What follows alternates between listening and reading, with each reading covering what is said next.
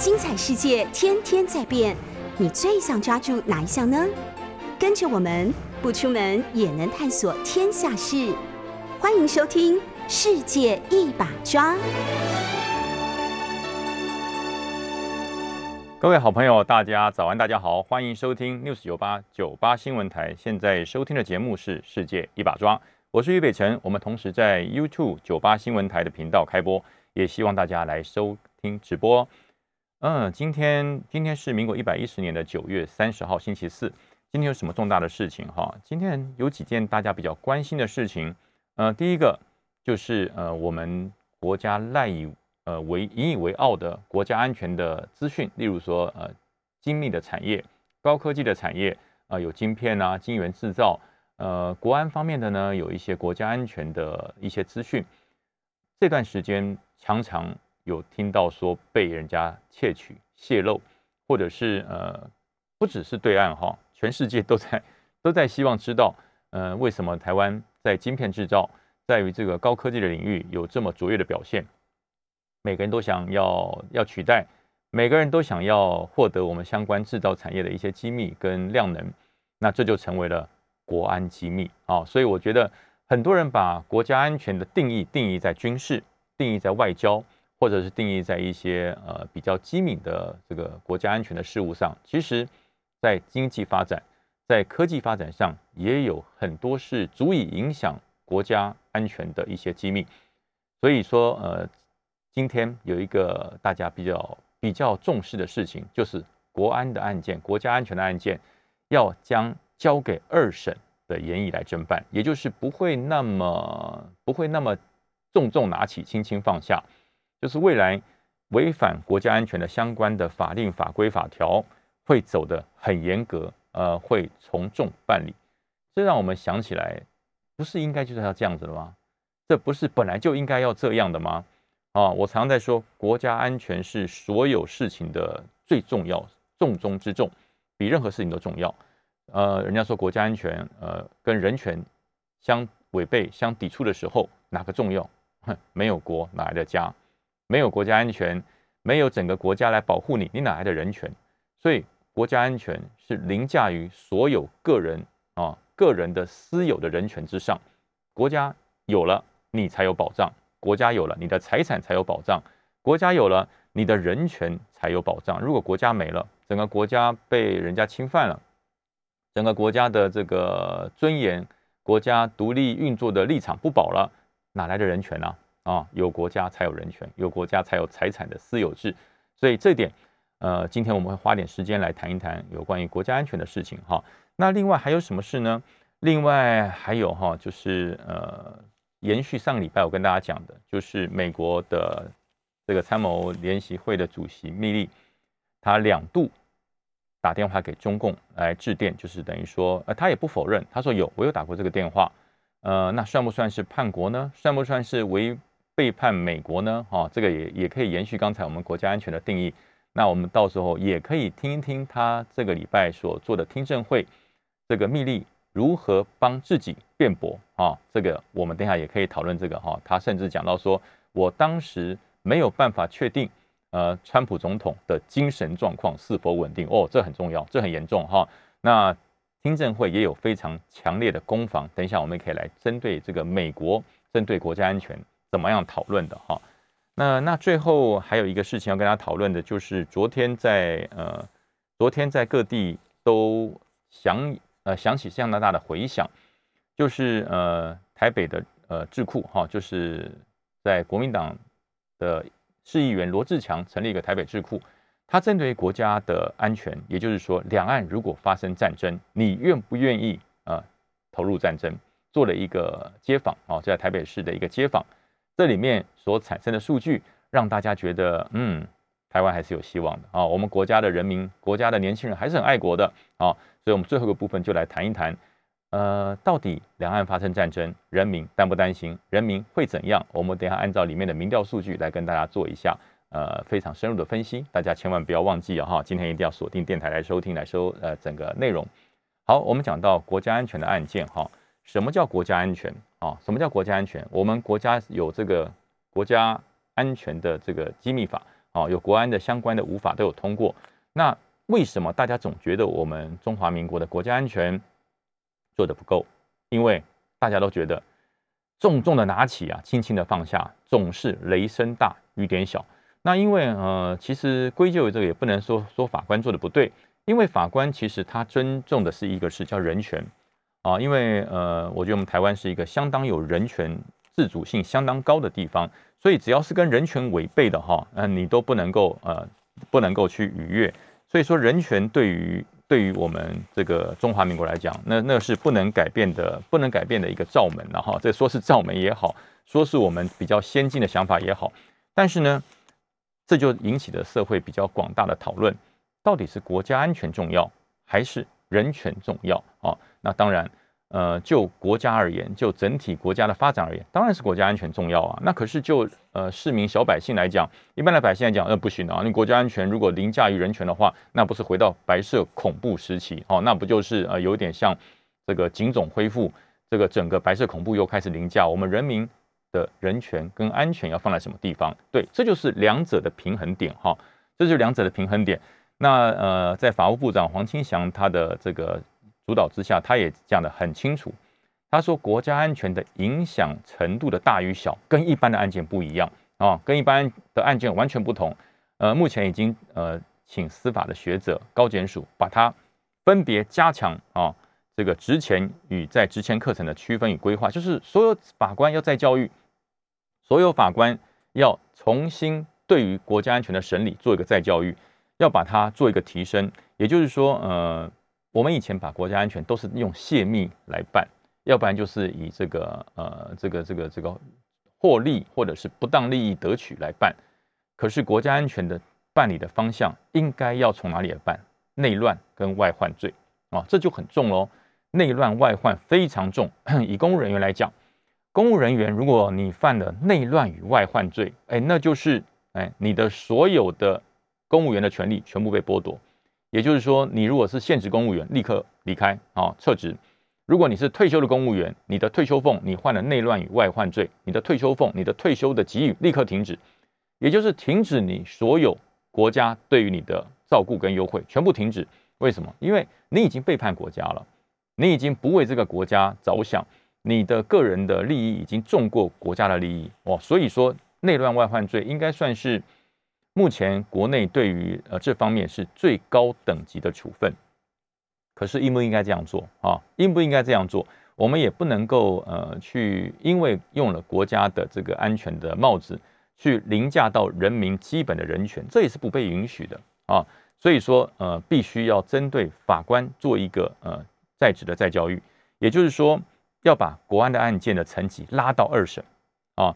由比较具备经验的这个检察官来发动侦查与调查，呃，一来保护国家安全，二来要保护人民的人权，哦，所以这是更加慎重，哦，更加慎重，就是把整个国家安全的案件直接演绎，哈，未来可能会还没有定案，哈，我跟大家讲，这已经是一个研究的方向，未来可能会朝这个方向来走，就是演绎要将国家安全的案件全部交由二审来侦办。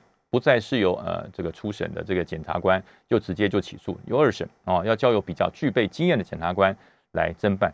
那这样下做下去，嗯，会不会有反弹？我相信会有哦，我相信会有反弹。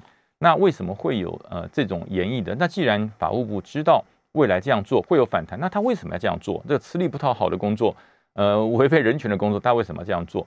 呃，因为执政党不是常常声称吗？哈，民进党是最。呃，重视人权的哈，连陈局进入这个监察院都是说我是为了人权哦，为了为了为了伸张人权而进去的。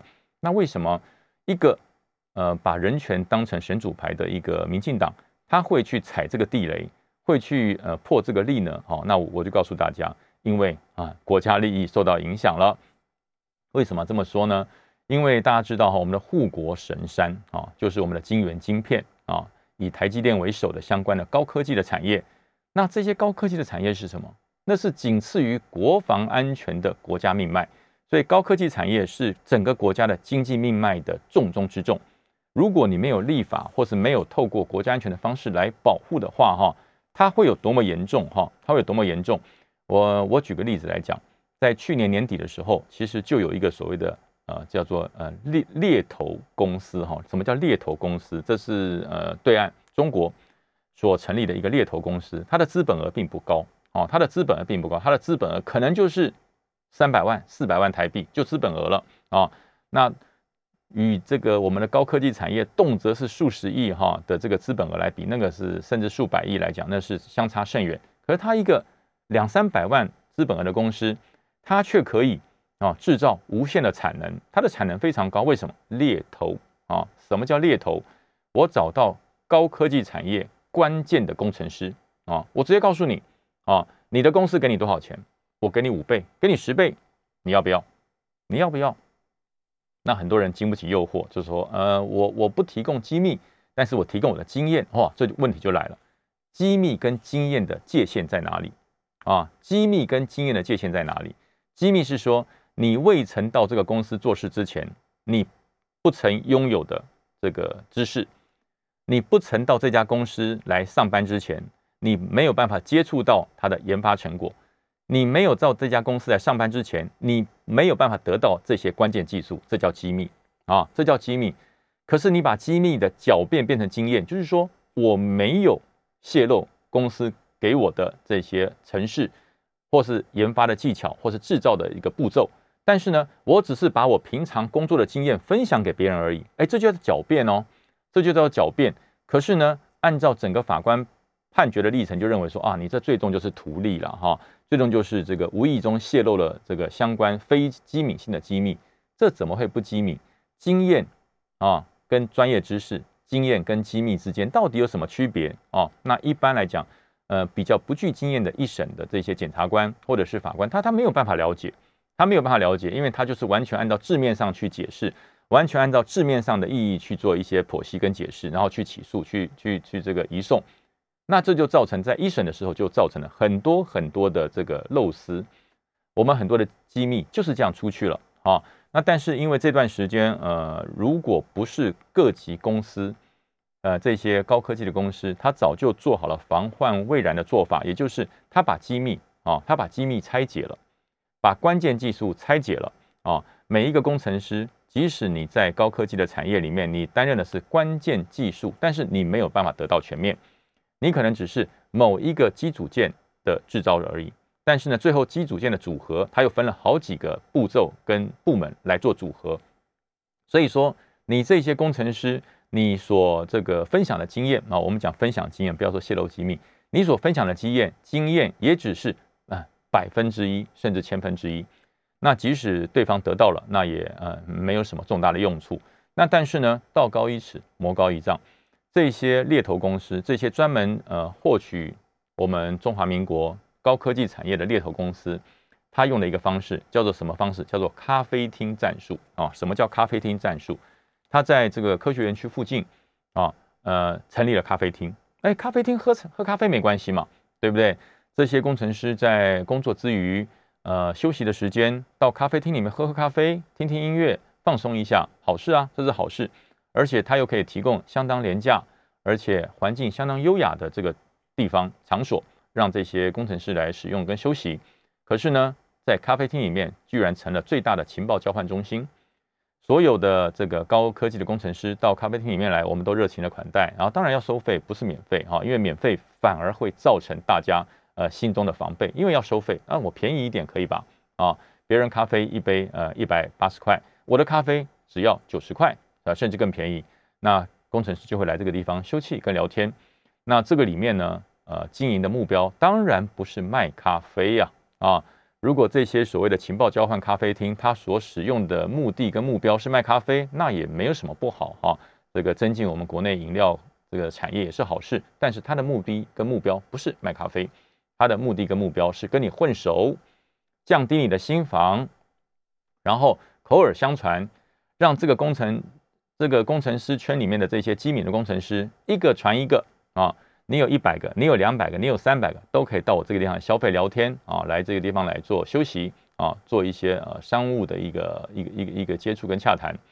那但是呢，当你跟这个咖啡厅的人员、机敏的人员产生了良好的互动之后，你有很多事情就会呃不小心的传送出去，这叫做一回生，二回熟，三回变兄弟。就用这种方式跟你呃博取你的感情，博取你的信任，然后呢广结善缘，让这个整个园区里面的这个关键的工程师，哎，都成为我的客户，然后呢就好下手了。你每一个工程师只分享你百分之一或是千分之一的经验，我不要久，我利用三年的时间。我只要这个园区里面的工程师几乎都来过我这边喝咖啡，都来过我这边做，都来的这边跟我的老板变成熟客，变成好朋友。你只要分享百分之一、千分之一的资讯，我只要做一件事：整合。我要把所有这些具备了国家安全、经济安全的经验的这些工程师，你的意见做个整合。整合完之后，各个击破啊！我就要告诉你，哎，那个常常来喝工程师的老于啊，他现在已经跳槽了，跳槽到某某公司去。他现在待遇是他原来工作的五倍，诱不诱人啊？诱人，非常的诱人。所以说你去，你也不用把你原公司的机密带过去啊，你只要把你的经验带来就好了。然后你跟你原公司解约的解约金，我们来负责，我们来负责啊。因为一个人的解约金，可能这些机敏的工程师，他的解约金可能上百万啊，可能上百万。可是这些猎头公司，我用百万买到一个经验，便宜啊，我后面。突破了你研发关键技术能够获得的利益，那是上亿上兆在算的，那百万算什么啊？但是这些工程师有很多，呃，他也有警觉心。他说，呃，第一，我不到对岸工作，因为我本身有签保密的这个这个经济跟科技保密的一个合约，我不到中国大陆上班。呃，那其他的我们可以谈。哎，那现在各位不需要到中国大陆上班了，现在我在科学园区租个小厂房，异地办公嘛。我所有的这个机敏的资讯都可以用视讯连线传回他的他的这个总公司。我只要在这里开一个分公司，我实施同步的科技传输、同步的科技分享。那边找一个水准呃科技能力一样的人，我只要 copy 你的能力就好，copy 你的经验就好。那当你 copy 之后呢，在那个地方，在另外的母公司发展出一样的东西、一样的产品出来，那这对于整个国家的经济安全是不是重大的影响？对我们科技产业是不是重大的影响？我这样讲完之后，大家发现哇，太可怕了。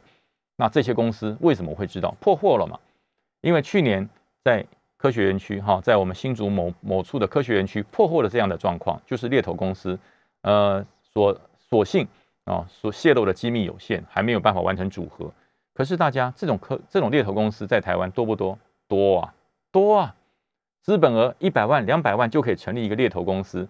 他的目标绝对不是科技研发，他的目标也不是呃在台湾学习到科技的这个知识来分享，不是，他是直接猎取，直接把你每一个部门的头头啊，所以为什么叫猎头公司？把你每个科技部门的头头直接把你给诱惑过来，在你呃保密素养不足的状况之下，分享了你的经验，而且第一不用到中国大陆，不需要到大陆工作，呃你就觉得哎我在台湾呢，我怎么会泄密呢？而且这个。公司也是呃经济部核定的啊，也是我们国家核定合法的公司。那我在这边上班有什么关系？呃，赔钱的生意没人做嘛啊，赚的钱更多，可以少奋斗个几年是，为什么不去呢？啊，在于重金之下就产生了这样的怀疑。所以说，那对于这些猎头公司无法可管，无法可管。我我合法的申申请啊，对不对？我合法的申请呢，我又不是入资，我是这个在台湾本身的本土钱，为什么不能申请？对不对？那那这就产生了很多很多的漏洞。那如果不把这一类的经济犯罪、经济泄密、经济国安的事件，把它提升等级来审查，你让一审的检察官，他真的是一审检察官，他不会有这么这么深的经验，这么多的经验。他认为啊，这就是一般的啊经济犯罪，这就是一般的这个经济上的一些间谍，它不是国家安全，它不是国安案件，所以说他就不会提升他的审查等级，就是由一般的经济犯罪。一般的图例啊等等，就就办完了，就办完了。那国家在这个重重拿起，轻轻放下，雷声大雨点小的办案方式，国家的安全，国家的生存赖以赖以生存的命脉何去何从？哦，所以我觉得这一次把这个相关的经济产业把它提升啊，提升到二审，这是第一个重大的突破。还有一个重大的突破，就是要把这些一般的经济科技研发的这个状况。要希望能够严照严呃严拟比照内乱外患罪，由专责的检察官来侦办。哇，这就更严重了啊！这就更严重了。为什么？因为如果比照了内乱外患罪，这就是几乎是等于叛国了哈。这几乎是等于叛国了。呃，就要让所有人知道很多事情在你不经意的状况之下，国家利益受到重大的损损害啊，不只是以前可能是内乱外患罪，比较常落在的就是呃国家安全方面，有关于呃从事国防机敏工作的哈，例如说军职人员、高阶的军职人员，你所了解的国家的这个战备部署、兵力部署，还有科技研发重大的这个科技武器的研发，所以以前总会把这个所谓的内乱外患罪落在国防相关的人员身上。呃，那相关于有关于经济啦，相关于这些呃限制性的科技研发，通常不会用内乱外患罪。那这次提升了，除了国防相关科技之外，经济的、科技的啊，关键产业的，全部要严拟啊，要严拟列入。那我相信这一段可能会呃遭遇到相当重大的攻防啊，会有相当重大的攻防。呃，会有很多的这个人权组织会不会认为说你这样子把很多的这些科技犯罪、经济犯罪都变成国安的案件，变成内乱外患罪，这会不会是白色恐怖的复辟呢？我相信大家一定会有这方面的疑疑问。呃，那会要不要这么严？需不需要这么严？还是要更严啊？那我觉得我们先休息一下，下节再跟大家分析。进广告。嘿，各位好朋友，大家好，欢迎回到九八新闻台《世界一把抓》的现场，我是于北辰。呃，刚才对于国家安全的认知，还有我们一些审理还有函送的方式，这个法务部正在做研拟，极有可能会做很大幅度的调整。呃，那我觉得，呃，这一次的做法，我我我认为一定会引起社会上一个高度的讨论，因为呃，台湾经过了白色恐怖，哈，大家有点害怕。说这是不是白色恐怖的复辟？这是不是白色恐怖再来一次啊？呃，我我我觉得哈，呃，中华民国对于法治的进步，对于人权的尊重，已经跟当年白色恐怖不一样。所以呃，因为在于过分人权的膨胀之下，当你违反了违反了国家安全，危及了国家安全，这到底是孰重啊？我觉得这真的是一个必须要深深讨论的课题。所以说，呃，法务部长黄清祥在这一次哈，他在整个呃跟记者这个这个这个茶会上，他就提出了这个构想，就说，其实他也告诉大家，不是我构想而已，我们已经在做了，法务部已经在做，就是高检署呃已经成立了国安案件审查的机制，也就是有专责的机制，因为一般的呃这个检察官或法官，他们所审理或办理的案件不。不见得都具备国安处理的经验，所以什么样的案件要有高度机敏的这种呃这种政治警觉，或是机敏高度的一些国家安全的一些泄密的警觉，谁知道有经验的才知道。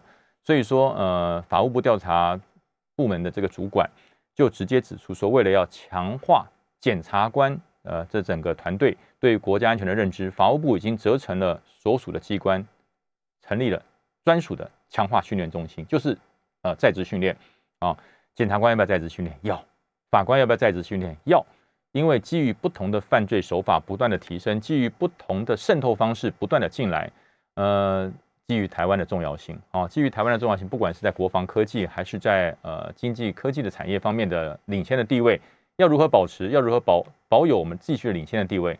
保密啊，所以保密很重要，所以这次就区分了这个。值钱的部分呢，还有在职的讲习部分，已经在连外了，联合了呃，包含了其他国家的一些法务部门、检察部门的一些专业知识啊，一起来做审理。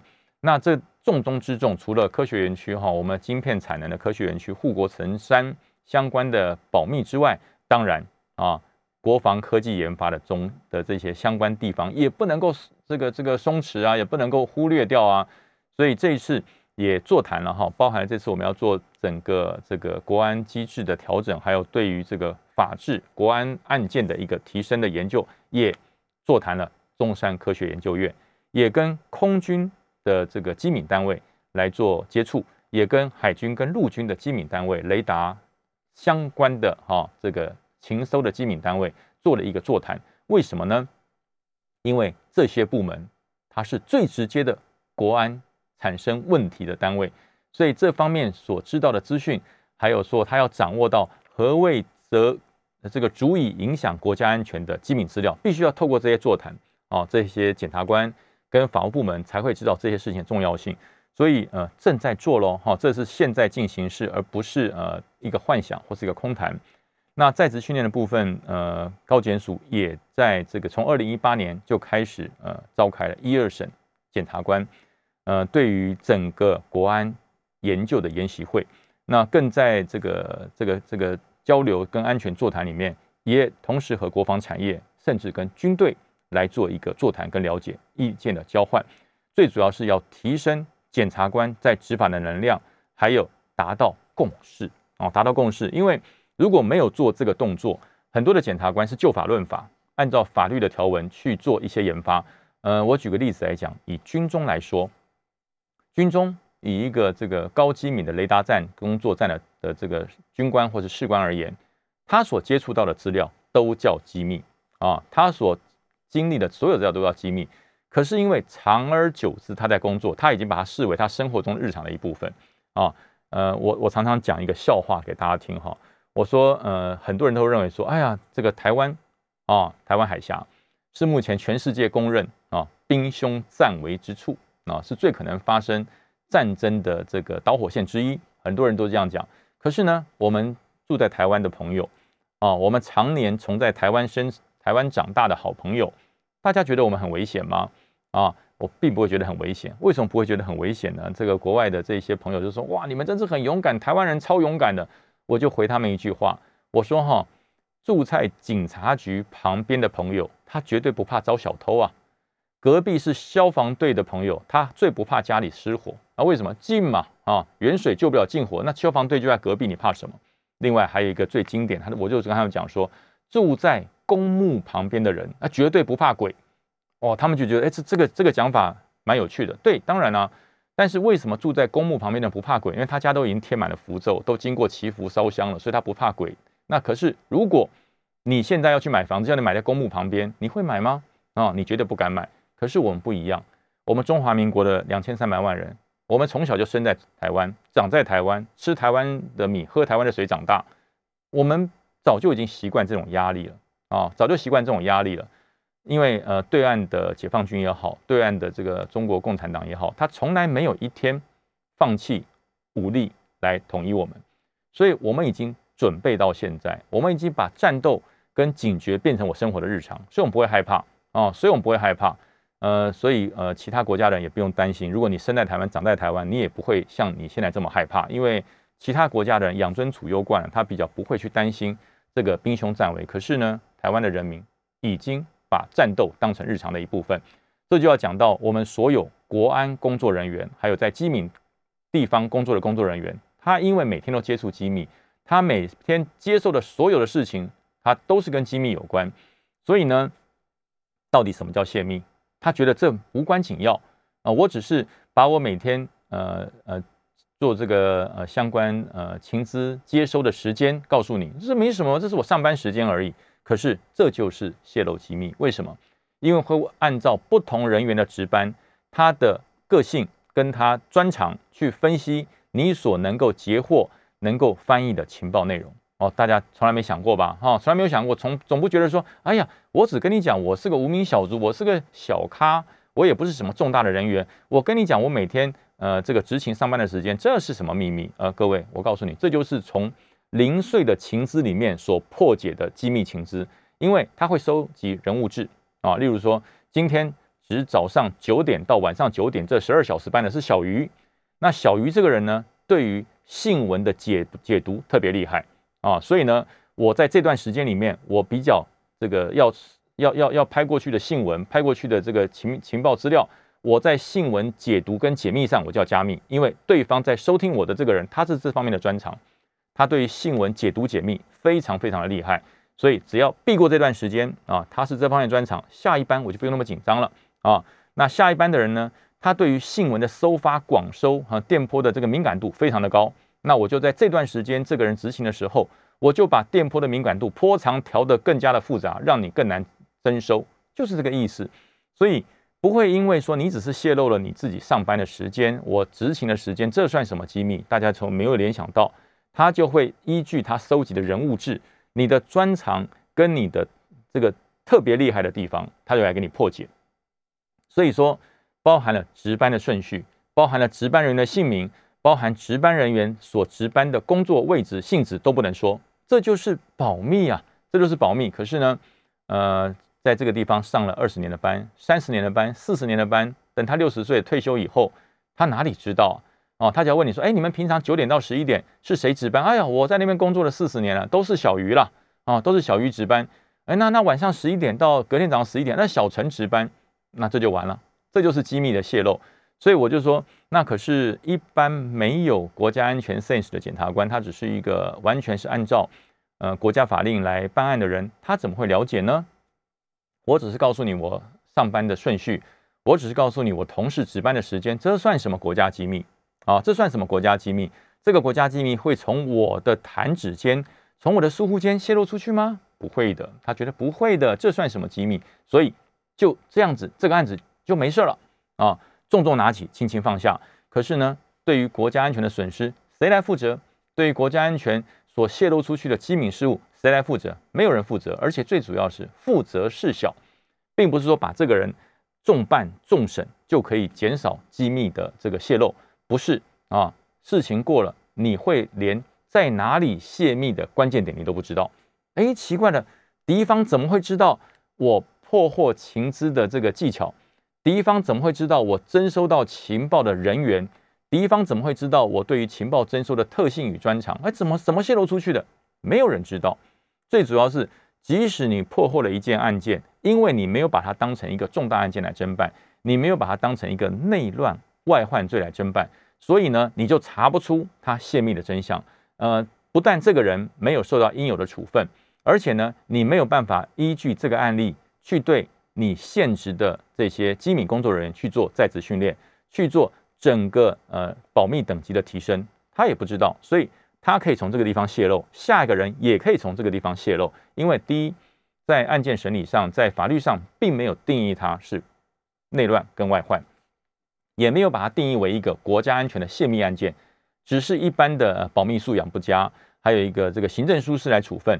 所以这方面的状况就会因为整个审理的疏忽、审理的宽松，让这种遗漏、泄露情资的管道，它不断的被使用，所以这对国家安全就是影响。所以呃，这就是一个提升的一个具体要求。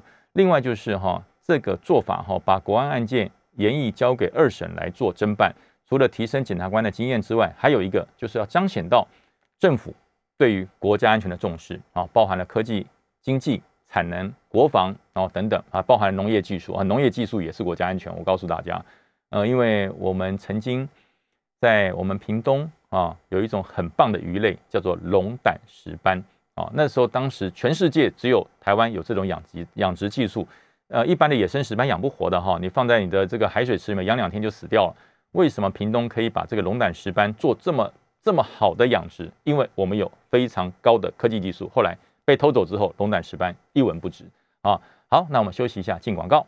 哎，各位好朋友，大家好，欢迎回到九八新闻台《世界一把抓》，我是于北辰。哇，上一节跟大家讲到国内有关于国家安全、国安国安案件的一个调整哈，未来可能会交给二审来侦办。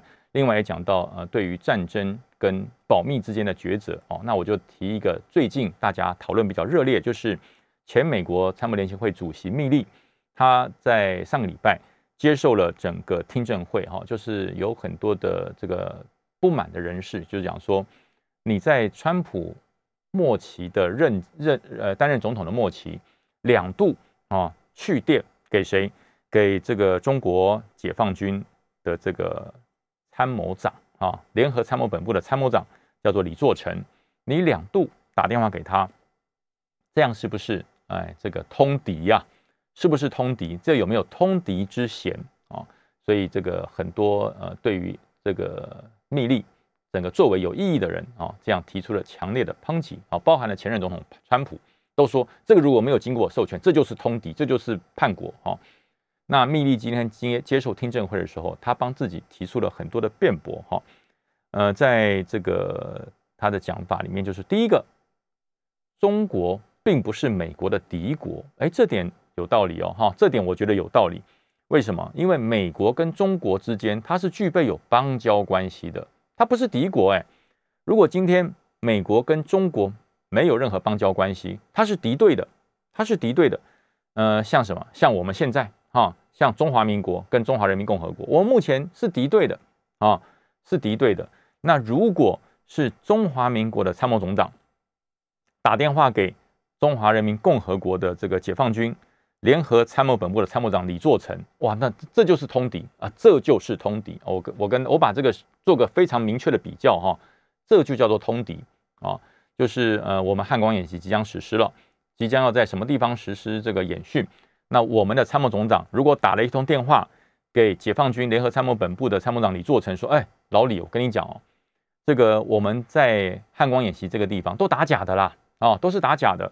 我们所打的都是空包弹，都是哑巴弹，所以这个解放军哈不用有太多的这个怀疑跟反应啊，我们就是演习而已啦，演演戏而已，不要在意啊。所以呃，你不要有太多的动作。我告诉大家，这就叫做叛国，这叫通敌。为什么？因为中华民国的国军跟解放军就是敌对，很多人是假想敌，我说不是假想敌，那叫做敌对。如果这样子打，就叫通敌，就叫叛国，这就要判重刑。但是美国这个参谋联席会的主席密利，他即使在川普最后的任期里面，他也承认他有两度打电话给这个中国解放军的联合参谋本部的参谋长李作成，他有打，他承认，他说我有打。但是呢，这不叫叛国，因为我们具有友邦关系，他是我们的友邦啊，中国跟。美国是有邦交关系的，有互派大使的，他是友邦。那我跟友邦的军事领导人做电话联系，为什么叫叛国？为什么叫叛国？呃，而且这个联系也不需要经过美国总统川普的同意哦。当时他不需要跟美国总统报告，因为这是邦交国之间的军事协调哦。那我告诉我告诉这个李作成说，呃，美国。绝对不会主动跟中国爆发战争，这有错吗？这有错吗？他说：“我担任这个参谋联席会主席的主要的目的是什么？避免军事冲突，还有危机处理，以及避免核子武器的强国之间爆发战争。”我觉得这这段话很重要，我要再跟大家说一遍哈。这密利讲出这段话，说我担任参谋联席会主席的最主要目的是这旨在避免军事冲突。还有做危机的处理，以及避免核武强国之间爆发战争。哎，这句话其实我觉得在这个听证会上是一个最关键的话题。我担任一个美国参谋联席会的主席，难道我要挑起战争吗？我要挑起战争吗？我要是美国强大的武力就去跟另外一个强权就就就挑起战争互打吗？况且我们还是邦交国哎，所以说我去告诉他，美国绝对没有。跟中国解放军挑起战争的这个的任何的意图，这是这点是没有错的哦，这点没有错，所有听证会的人也不认为有错哈。第二个呢，就是我要担任危机处理，最好的军事冲突处理的方式就叫做就叫做不要打仗，最高等的就是不要打仗，能够用和平的方式解决，绝对不要兵戎相见。所以呢，我透过这一通电话告诉中国人民解放军，中国人民解放军的总参谋长李作成，说我不会打仗。我消除了危机，有错吗？第三个，美国跟中国都是核武大国，都拥有核弹呢。我们都拥有核弹，所以说，如果爆发起冲突，整个核弹互打互射，这这对两国都是不安全的。所以我基于我的职责，我必须要做这些事。哎，那这个事情，我觉得这点有道理啊，这点有道理，不能说他是叛国。另外，密利还讲了一点是，他是说，在川普总统。任期的最后的这段时间，由于为了他的政治的选情，为了他要做这个总统的连任，我当一个军事最高的参谋首长啊，我不能够确定当时川普总统的精神状态是不是处于客观的状况啊，所以我必须要做我这个军事整个参谋联席最高职位的人，我必须要做出果断的动作啊，非常果断的动作。其实我觉得密令。这两番的辩辩解跟辩驳，我不知道听证会会给他多少的评价，或是会给他什么样的这个这个听证的相关的这个结论或处分。但是我觉得这两点内容，对于我曾经担任过职业军人的人，我觉得是合理的。我觉得是合理的，也就是充分表现出一件事，就是我常常在讲的，军人绝对不是挑起战争的人啊。军人所负责的是建军与备战，战备与训练，他绝对不是去挑起战争啊，视武为傲啊，我的武力很强，我训练的兵很强，我的这个所有的武器装备非常的先进，我就恃强而欺弱，或者恃强而称霸，这不是军人要做的事啊，所以我觉得这个密利上将他所讲的话，真的是我们长期以来的军人武德的核心，军人是备战而不喜轻启战端啊。军人是备战而不挑衅，呃，但是呢，我们面对了强敌，我们不惧战啊，我们不惧战，所以我觉得密利这一次的作为，原则上我来讲，我我我是肯定的哈，我是肯定的，我觉得他基于最高的领导人，基于最高的军事将领，他必战是对的啊。那我相信美国不怕战争了哈。如果说按照美国的军事实力来讲，美国不担心也不害怕跟任何国家发生战争哦，这是美国的军事实力。但是呢，身为一个全世界军武能力排名第一的，而且它是领先第二、三四名很多的一个军武大国，如果他的这个最高的军事领导人是一个好战，是一个喜欢挑衅，哇，那是世界大战的灾难，那是世界大战的灾难。呃，当年的这个德国，不是就是在狂人希特勒的这个做法之下，他觉得德国的科技、德国的兵器。德国的军队训练已经凌驾全世界，所以他挑起了战争，他打算统一全世界。那那不是灾难吗？那不是灾难吗？所以我说，如果说呃，美国的最高的参谋联席会的主席，他的想法是要要挑战，要称霸，要这个在全球变成一个军事霸权，哦，那是全世界的灾难。所以我觉得，呃，这这对我们地球村的议员来讲，密利上将的做法，我觉得是值得尊敬的，是值得尊敬的。他在于个人权力的平衡，还有对于他的这个这个总统的的这个作为之下，他选择了啊避免战争，他选择了不要轻启战端，他选择了不要挑起核武大国之间相互毁灭的一个严重的错误。所以我觉得，呃，对于密利上将的决定，我我觉得应该是成为全世界军事将领的典范啊！我可以不当官。我可以不再当联席会主席，但是在我任内，我绝对不会因为我的战力强大，不会因为我的装备精良，不会因为我的兵多将广，在全世界布局是最多的，而去凌驾其他的国家，甚至去霸凌、去攻击、去挑起战端。啊，那如果说即使是我的总统有这个想法、有这个企图，我丢官辞官在所不惜。我觉得这是军人武德啊。我个人对于这个密利上将的这一番做法，而且他这个听证会我非常仔细的完整听完之后，我觉得密利上将是值得尊敬的啊。呃，但是呢，听证会最后的结果如何？听证会最后会不会给密利上将很严格的处分？我不知道啊，因为我们不是美国人，我不知道。但是我觉得，竟然可以在全世界把这个内容公布，就觉得这是一个值得大家尊敬的军人武德所在。那我们今天的节目到这边结束喽，我们拜拜。